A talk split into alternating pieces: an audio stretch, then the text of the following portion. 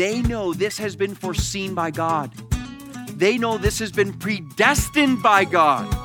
They know that God is the ultimate planner over all of history. So, watch, ready? Here we go. Here we go. Application right now.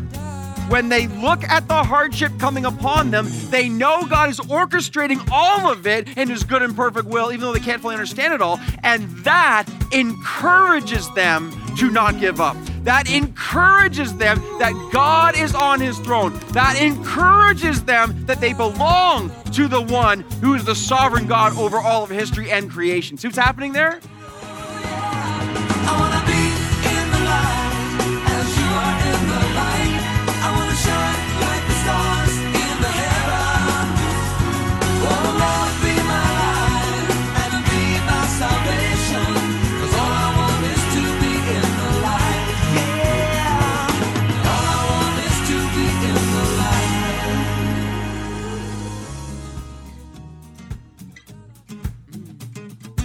Everyone, and welcome back to Live in the Light, or hey, maybe welcome for the very first time. Live in the Light is a radio ministry that intentionally and even urgently seeks radical transformation in our lives through the revelation of God's Word. Put simply, we believe in the open, unashamed teaching from God's Word and we are glad you're here today. We're so glad because you've caught up with us in the middle of our series called House of Prayer, which is a phrase from God's Word in Mark 11. Now, why that title? Well, because this series has driven us to take intentional looks into our own lives to see if we have been making decisions to grow in prayer. This week's message takes us to Acts chapter 4 in a message that we're calling Answered Prayer. It's an exciting story from the early days of the church, and as we'll see over and over again, prayer for these young believers was firmly rooted in the character of who God is. Let's learn more as we turn things over to Pastor Robbie now with today's teaching. He is in control. He is not worried. He is awesome. He is glorious. He is the King of Kings. He is truly the Lord of Lords. He made all of creation, verse 25, who through the mouth of our father David, your servant, said by the Holy Spirit, now, by the way, I just want to point this out. This doesn't really have to do with this message today, but it's right here in the Word, so it's so awesome. Notice as the apostles pray or the early church prays, verses come to mind, and they say here, David said, by your Holy Spirit. The early church already has a rock solid foundation of the doctrine of the Word of God. They already know that the verses they are quoting here from the Old Testament are the authority of God, have been inspired by God, are inerrant in God, that take the whole divine revelation of God. They already know it, who David said, by the Holy Spirit. Love that, man. Take God's word seriously. They did. Little tangent, but I was excited about that one, right? He says here, why did the Gentiles, now they're quoting Psalm 2, why did the Gentiles rage and the peoples plot in vain? Why did the kings of the earth set themselves and the rulers gather together against the Lord and against his anointed? Notice their connection here. For truly, verse 27, for truly in this city they were gathered together against your holy servant Jesus, whom you anointed who gathered against him Herod and Pontius Pilate, along with the Gentiles and the peoples of Israel. Watch this, verse 28 to do whatever your hand and your plan had predestined to take place. Again, can you say sovereignty? Ah, uh, yes, the sovereignty of God. Okay, what's the early church doing here? You look every phrase is God's in control, God's in control, God's in control. Every phrase, every phrase there. Same God then, same God now. Notice this the early church is handed a crisis, and their first response is what? Is to stare in the sovereignty of God. You see that right here, loved ones? Before their petition to God is their praise of God. See that? Before they request of God, they recognize God. They see that they are praying to the sovereign God over all of creation. And verse 24, they say, Sovereign God, you are sovereign over the heaven, the earth, the sea, and everything in it. They are praying to the master of the universe because he created everything every creature, every plant, every planet, every person, everything God created. Who's in charge? God's in charge, and they know it. Hey, is your heart beating right now? I pray that it is. I pray that it is. Did you know, dear, if your heart's beating right now, that's the Lord Jesus Christ who causes your heart to beat every single beat. Bum, bum, bum, bum, bum, bum. That's all the Lord. The Lord Jesus Christ allows your heart to beat right now. Are your lungs breathing right now? I pray it is, young man. They are breathing right now. He's sure of that. That's good. He's breathing. You can take a deep breath right now like this, and you can breathe out. That's the grace of the Lord Jesus Christ, man. The Lord Jesus Christ upholds the universe by the word of his power, man. Everything is united in him. Jesus Christ allows you to exist. All the millions of cells in your body, all the strands of DNA, the complexities, the things that baffle the, the human mind, all of that is kept in place by Jesus Christ the Lord. He is sovereign over all. There is none like him. And the early church knows it. Tell me, how do your prayers change when you start this way? How does your prayer life get amped up a little bit when all of a sudden you start off with a sovereign God over the universe, not to mention over creation, and not to mention the sovereign God over history? Look at verse 25 again. Through the mouth of your father David, said by the Holy Spirit, why do the Gentiles rage, plot against the Lord, and gather against the Lord and his anointed? Then we see Herod and Pontius Pilate as an example of that. See what's happening here?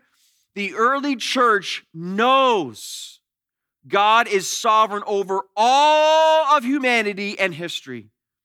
Can I also point that out too? Notice as they pray and led by the Spirit of God, all that's happening here, these verses are filled and saturated with Scripture. Isn't that beautiful? They are praying, and whether they mean to or not, as they pray, the Bible just flows out of them. Word and prayer, loved ones, word and prayer. I mean, this whole text is a classic description. And Pastor Greg even said it today in his announcement, Daniel Henderson's phrase this is scripture fed, spirit led, worship based prayer. Scripture is feeding their prayer. The Spirit here is again leading their prayer, and worship is the ultimate goal of their prayer. They recognize that God is sovereign over history. In their prayer, they quote directly from Psalm 2. Now, that fascinates me because I've always loved Psalm 2. One of the reasons I've always loved Psalm 2 is because it's the sovereignty of God on steroids. I mean, you can read it afterwards, but it talks about how the nations and kings are trying to rally and counsel against the Lord. And what, what Acts 4 doesn't give you, that Psalm 2 does give you, is how the Lord responds to human rulers who try to usurp his authority or take counsel against him. Here's what Psalm 2 says about humans gathering against him he who sits in the heavens laughs. I, I really like that. I do because, like, you look around us and all the arrogance and all the pomp and all the boasting and all the pride and all the presumption, all these little human creatures that think they're so tough. And they say all these things that are just spitting in God's face and murdering his son. At the end of the day, God he's, knows he's sitting. He's not pacing. He's sitting, and he's like, Pfft. he holds them in derision. He like mocks them. He's like, really? Is that all you got? Really? I mean, Psalm 2 is pretty awesome because at the end of the day, we find out, man, our God is in control. He is sovereign over all of history. He is not worried. He is not panicking. In fact, the, these aren't my words. I almost feel like I'm like adding to the Bible here. No, no, God's laughing. He's laughing at man's attempts. I want you to also see this in the text. What the early church understands is the trial that has come against them, specifically in the crucifixion of Jesus Christ, but even the persecution they're facing as well. They know, loved ones, ready? They know this has been foreseen by God. They know this has been predestined by God. They know that God is the ultimate planner over all of history. So, watch, ready? Here we go. Here we go. Application right now when they look at the hardship coming upon them, they know God is orchestrating all of it in His good and perfect will, even though they can't fully understand it all. And that encourages them to not give up. That encourages them that God is on His throne. That encourages them that they belong to the one who is the sovereign God over all of history and creation. See what's happening there? They are so encouraged by the fact they are praying to a God who will never be thwarted and his power oversees all. Sovereignty is special. God's sovereignty is powerful. The more we dwell on the sovereignty of God, the more the prayers from our life should be powerful alongside it. And then notice in verse 27 and 28 For truly in this city, now they're just saying, just happened moments ago before them, your holy servant Jesus, whom you anointed, both Herod and Pontius Pilate, along with the Gentiles and the people of Israel, they gathered against him. Do you know that um, Herod and Pontius Pilate were enemies before Jesus? But then Jesus comes along, and this is just wickedness. They make friends because they both wanted to kill Jesus or see him gone. And so they become friends surrounding the crucifixion of Jesus. So everyone's stacked against Jesus, everyone. But notice verse 28. This has to be underlined in your Bible, man. You got to make sure you see this when you go there again. Like, like, look at what's happening with our God. To do whatever your hand and your plan had predestined to take place. Awesome. I love the sovereignty of God. Love, love, love, love the sovereignty of God. Can you imagine thinking that God wasn't in control? I mean, that would be stressful. So think about the early church here. All the worrying, panicking, grieving surrounding the crucifixion, that all becomes massive sources of faith and encouragement with the resurrection because at that moment they see wait, wait, wait. God was planning this all the time. God's in control of all this. God was the one that sent his son because he loved the world so much to die for us and raise him from the dead. God is behind this. God is in control. Our God is awesome. Again, the power of God's sovereignty over our prayer life. It fuels our faith. Our nation legalized marijuana. And you could be tempted, like me sometimes, looking around and saying, oh no, everything's falling apart. Oh no, no, no. The whole thing's going down. And maybe it is. But if it does, it's according to the sovereignty of God. At the end of the day, you can legalize whatever you want. Our God is still sitting on his throne. Good spot for an amen. I'm glad you responded there. It's so true. And you think about it, you're like, God, he, he's, he's not worried about this. And there's consequences for it. But at the end of the day, it's okay. It's okay, loved ones, because our God is awesome. He is awesome. And we belong to him, and we know that. So we're tempted to despair again in light of what's happened this past week. Let us remember this. Before our prayer meeting, I was talking to Pastor Craig and asking for a little pithy phrase of how to summarize where we are. He's like, Well, there's that saying that says, There's no high like the most high. And I was like, I laughed out loud. Yes, I remember that. That's awesome. Isn't that, isn't that wonderful phrase just to be saying out loud right now in the midst of all that's happening and just say, you can do whatever you want, man. But at the end of the day, there's no high like the Most High. There's no one more beautiful. And I'm reading um, the book of Daniel right now. It's my personal readings. And that phrase or that, yeah, that description, Most High, comes up all the time. It's a perfect week to see it all the time, man. There's no high like the Most High. And the Most High is on high and he's awesome. He's so good and powerful and glorious. And it encourages us to continue to pray to the one who can do anything because he is sovereign. Hey, I, I might sense there's a little bit of faith growing in the room right now. Just a little bit, an increase of like expectation and kind of desire and pleasure for the Lord. Maybe so. There should be. There should be. When your theology's right and your prayers are aligned with that, man, faith grows. Conviction number two is this we pray now to the supernatural one. And when we do that, more expectancy. Right? The sovereign one is also the one who's the supernatural one. Verse 29. Okay, notice what the early church does here. Watch, we're learning from them, right? We're learning from them. And now, Lord, because of your sovereignty, because you are sovereign over creation, humanity, because your whole plan's unfolding, you're perfect. And now, Lord, look upon their threats and grant to your servants to continue to speak your word with all boldness. Okay, watch this, ready? The bigger God's sovereignty becomes, the smaller our problems feel. Right? Because when you're comparing, like, God's sovereignty, my problems, you know, like, which one in the scale weighs more? The weight of God's glory and sovereignty makes our problems look pretty ridiculous in the span of eternity. Uh, here's a quote we've used before. I love this too. Here's a plaque that sits in our house. It's this. It was given to us as a gift. Love that. Don't tell, don't tell God you have a big problem. Tell your problem you have a big God.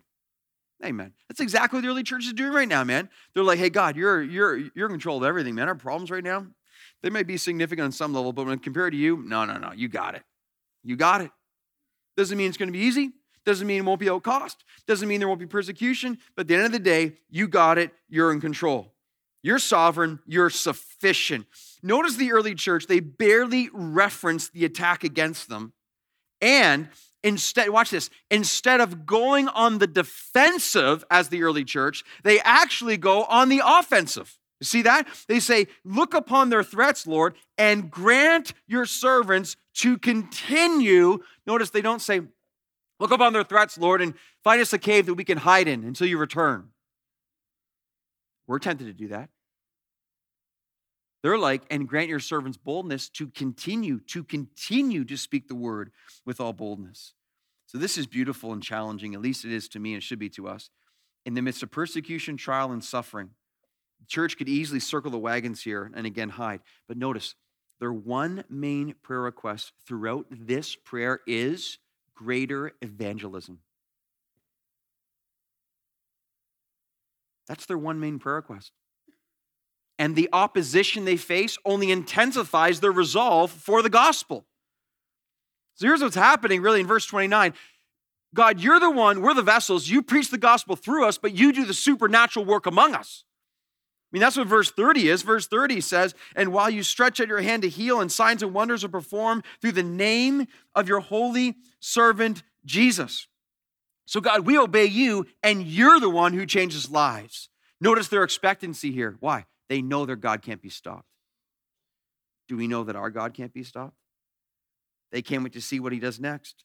Remember this two lovins? Here's some contrast, here's some context. We just saw marijuana legalized the early church just saw evangelism criminalized. You are not allowed to preach or teach in the name of Jesus. What do they do when evangelism is criminalized? Their prayers for evangelism increase. Their desire for gospel boldness grows. Their expectation of God intensifies. What a challenge that is for us. Is what I know is our instinct in light of our day I feel it. In light of current events, is to, and the cultural tide that's coming against us, our, our instinct can be just, again, be defensive. Get in the holy huddle and kind of just hunker down. What a boost of faith this is a challenge for me to take hold of our sovereign God and not go on the defensive, but in light of all that's happening, actually go on the offensive for the gospel in our day. Notice too, their strategy. Notice their strategy for the gospel against the persecution. Here's their strategy pray. What about the five ways to do this? And how about 10 different tricks and how to be a better witness? And how about this way to reach the, the lost? And how about we try to kind of uh, compromise in this way so we can kind of be liked more? And what about, think of all the strategies in our day, the capitulation, the temptation towards in the church. We got to be liked by man. We got to change this over here. We got to make sure that all the all these temptations. At the end of the day, the church right now, they're like, pray. We got to pray. Because when the Holy Spirit does it, he does it right every single time. Lord, grant your servants boldness to speak your word. Question for you and for me. How hard have you been praying for a specific gospel witness within your life? Be honest right now. I'm being honest too. How hard have you been praying for specific gospel witness within your life? And a lot of us will say, well, actually, I haven't been praying much for that at all because I'm too busy praying for myself. Mm, yes. Yes, I know. That's my temptation too. But at the end of the day, loved ones, people are going to heaven and people are going to hell. And the single greatest reason that we're placed here is to see disciples made for the Lord Jesus Christ. Question again how hard have you been praying, like the early church right here, for a greater specific gospel boldness upon your life to witness to the Lord Jesus Christ? Here's what, um, here's what James Walker said about this kind of theme right here. I want you to see this. We've used this years ago, but I remember to hear it's in Daniel Henderson's book, one of his chapters said this we spend more prayer energy trying to keep sick christians out of heaven than we trying to keep lost people out of hell Now, I know quotes like this can kind of cause ripples and ruffle feathers. Good. Good. It does for me too. Now, notice the problem is not praying for sick Christians. The problem is when all our prayer energy is being used for this in the neglect of this. That's the problem. Where at the end of the day, those that end up here, they're blessed. Those who end up here are cursed. So it's just it's just good to take inventory for all of us. And to be what is the thrust? Are our prayers kingdom minded? Or are they self centered? Notice to the early church, notice they're not saying, Lord, give us an easier life. Notice they're not even praying for safety. Rather, they are praying for power. Not make my life easy, not make my life safe, but they're praying for power. In fact, their very prayer requests is really asking the Lord for more confrontation. You get that? Like if they have more gospel witness, there'll be more opposition. More opposition, they're really more in danger. So their very requests are putting themselves in danger. But they're not ultimately concerned about that because they're concerned about the gospel and the Lord Jesus changing lives as their lives have been so dramatically changed. And then notice this too. Notice the power is in the name of Jesus. Look at the end of verse 30. It says, In the name, in the name of your holy servant Jesus. That's where the power is. And this reminds us of our context for this text. Again, I referenced it already, but look at Acts 3, uh, verse 6. This is going back to how they got here in the first place. Again, the, the lame beggar who's looking for some financial donation or some food, and he looks at Peter and John. Peter and John say, Look at us. I love that. How do you think Peter said that when he first said it? Was it like, look at us? Was it like, look at us? Was it like, look at us? was it like that? I don't know. I don't know. But I love, I always love that, man. There's authority in that right there. Notice verse six. But Peter said, I have no silver or gold. What I do, I give to you in the name of Jesus Christ in the name above all names, in the name of the Alpha and the Omega, and the King of Kings and Lord of Lords, the one who holds the keys to death and Hades, in the name of the living bread and the door to heaven, and the living water, and the great I am, in the name of the Master of the Lord of the universe, in the name who will judge the living and the dead, in the name of all glory, Jesus Christ of Nazareth, rise up and walk in the name of Jesus Christ. Are you praying in the name of Jesus Christ?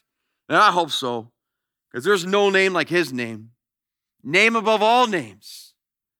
Majestic and awesome and powerful and glorious, the name of Jesus. See what's happening here at the early church? They're like, our God is sovereign. The name of Christ is unstoppable, He's supernatural. They're filled with conviction and prayer. And then notice it leads them to this third conviction, which is this we pray to the faithful one which means we expect more fruit, more fruit.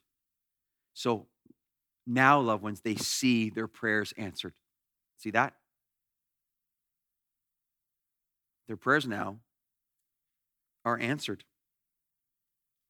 It's almost like the, the state of their hearts is irresistible to God. It's like the posture of their souls is God delights in it so much. He rushes to those who know they need him. Verse 31 And when they had prayed, and when they had prayed, and when they had prayed, the place in which they were gathered together was shaken. Uh, commentators speculate that that was some form of an earthquake. Whether it was like micro local to where they were or beyond, we don't know. But imagine praying and amazing, man. Amazing the place in which they were gathered together was shaken. Um, in the Old Testament, a shaking place was a sign of the manifestation of God. You know what God's saying to them right here? He's like, hey, hey, I've heard you, I'm with you. How encouraging is that? It says, and they were all filled with the Holy Spirit, the single greatest difference maker in our lives, the filling of the Holy Spirit. Loved ones, one baptism, many fillings. This isn't Pentecost. Pentecost already happened. They had the Holy Spirit. They are filled. Many fillings. We seek the filling of the Holy Spirit on a daily basis. They were filled with the Holy Spirit, the person and the power of the Holy Spirit. Again, again, this is the difference. This is the secret. God's Spirit equipping them, encouraging them, empowering them, emboldening them. The Holy Spirit. You and I try to witness for Christ on our own. We go out, we fall on our faces within three minutes. But the Holy Spirit is, within us, and He's the one who activates the courage. Then all of a sudden, we're doing things we never ever thought we could do ever. That's the power of the Holy Spirit. That's the secret and power to the early church. Remember, too, the book of Acts is the Acts of the Apostles. But just as much on the screen for you here, this is what's in my Bible. We've seen this before. I want to remind myself it's also the acts of the Holy Spirit, if not entirely. It's the Holy Spirit carrying the early church. It's the Holy Spirit allowing them to have the constant boldness and witness for the Lord Jesus Christ. Some of you right now, you're like, man, Holy Spirit, Holy Spirit, Holy Spirit. How am I filled with the Holy Spirit? I want to just, here's some prayers that you can pray, not as a formula, but as a true biblical understanding of how we clean our house to make room for a greater surrender and filling of God's Spirit. Right now, men, prayers of confession. Sin is the greatest blockage to God's power in our lives. Every sin you can think of, confess. Everything that comes to mind. If you confess your sins, God is faithful and just to forgive us our sins. Repent, the power of repentance that times of refreshing might come. Acts. Confess and repent. Think of the sins that are getting in the way of what God wants to do. Then prayers of surrender, you're saying, God, not my will, but yours be done. God, I'm a living sacrifice. I offer to you my body, I offer to you my soul. At the end of the day, God, my will has to be gone. Your will has to be front and center. Here I am, Lord. Here I am. Here's my life. Here's my life. Take and use me. Holy Spirit of God, you lead as you want to lead. You fill as you want to fill. And then, of course, ask. Ask. Our passage last week, how much more the Father give the Holy Spirit to those who ask? Ephesians 5.18. But don't be drunk with wine. Don't get high in marijuana. But be filled by the Spirit. All those other things are, are, are just false, temporal nothings. Here, be filled with the Spirit. Be filled with the Spirit. And then all of a sudden, we see gospel boldness witness upon our lives. And then notice the result of our early church here. And they continued to speak the word of God with boldness. A few chapters later, the book of Acts will describe the early church as those who have turned the world upside down. Really, loved ones, this, this is the group of people that have allowed us to be where we are today, 2,000 years later, in a continent away, that we might know the Lord Jesus Christ. It began with them and their dependence in prayer and the Holy Spirit for gospel boldness witness that send the Christianity throughout all the world, that has changed the world forever. God, help us to, to do our part right now in this day. So listen, God heard and answered their prayer. Whether Billy Graham or the early church or everyone in between or after, Again, it's not supposed to be a secret. Ready, loved ones? Listen to this. Listen to this. Prayer is the answer to answered prayer. You're like, I don't understand what you just said. Prayer. It, it, you have not because you ask not. Prayer is the answer to answered prayer. What a beautiful text. Have you been challenged or encouraged recently by something that you've heard on this program? This is your opportunity to step forward and give so someone else can be encouraged like you have been. You can give to Live in the Light online at liveinthelight.ca or by calling us at 844 225 4448. Or you can contact us by mail. Our mailing address in Canada is 500 Great Lakes Boulevard, Oakville, Ontario L6L6X9. We can't wait to hear from you. Thanks for listening to us today. Join us again next time on Live in the Light.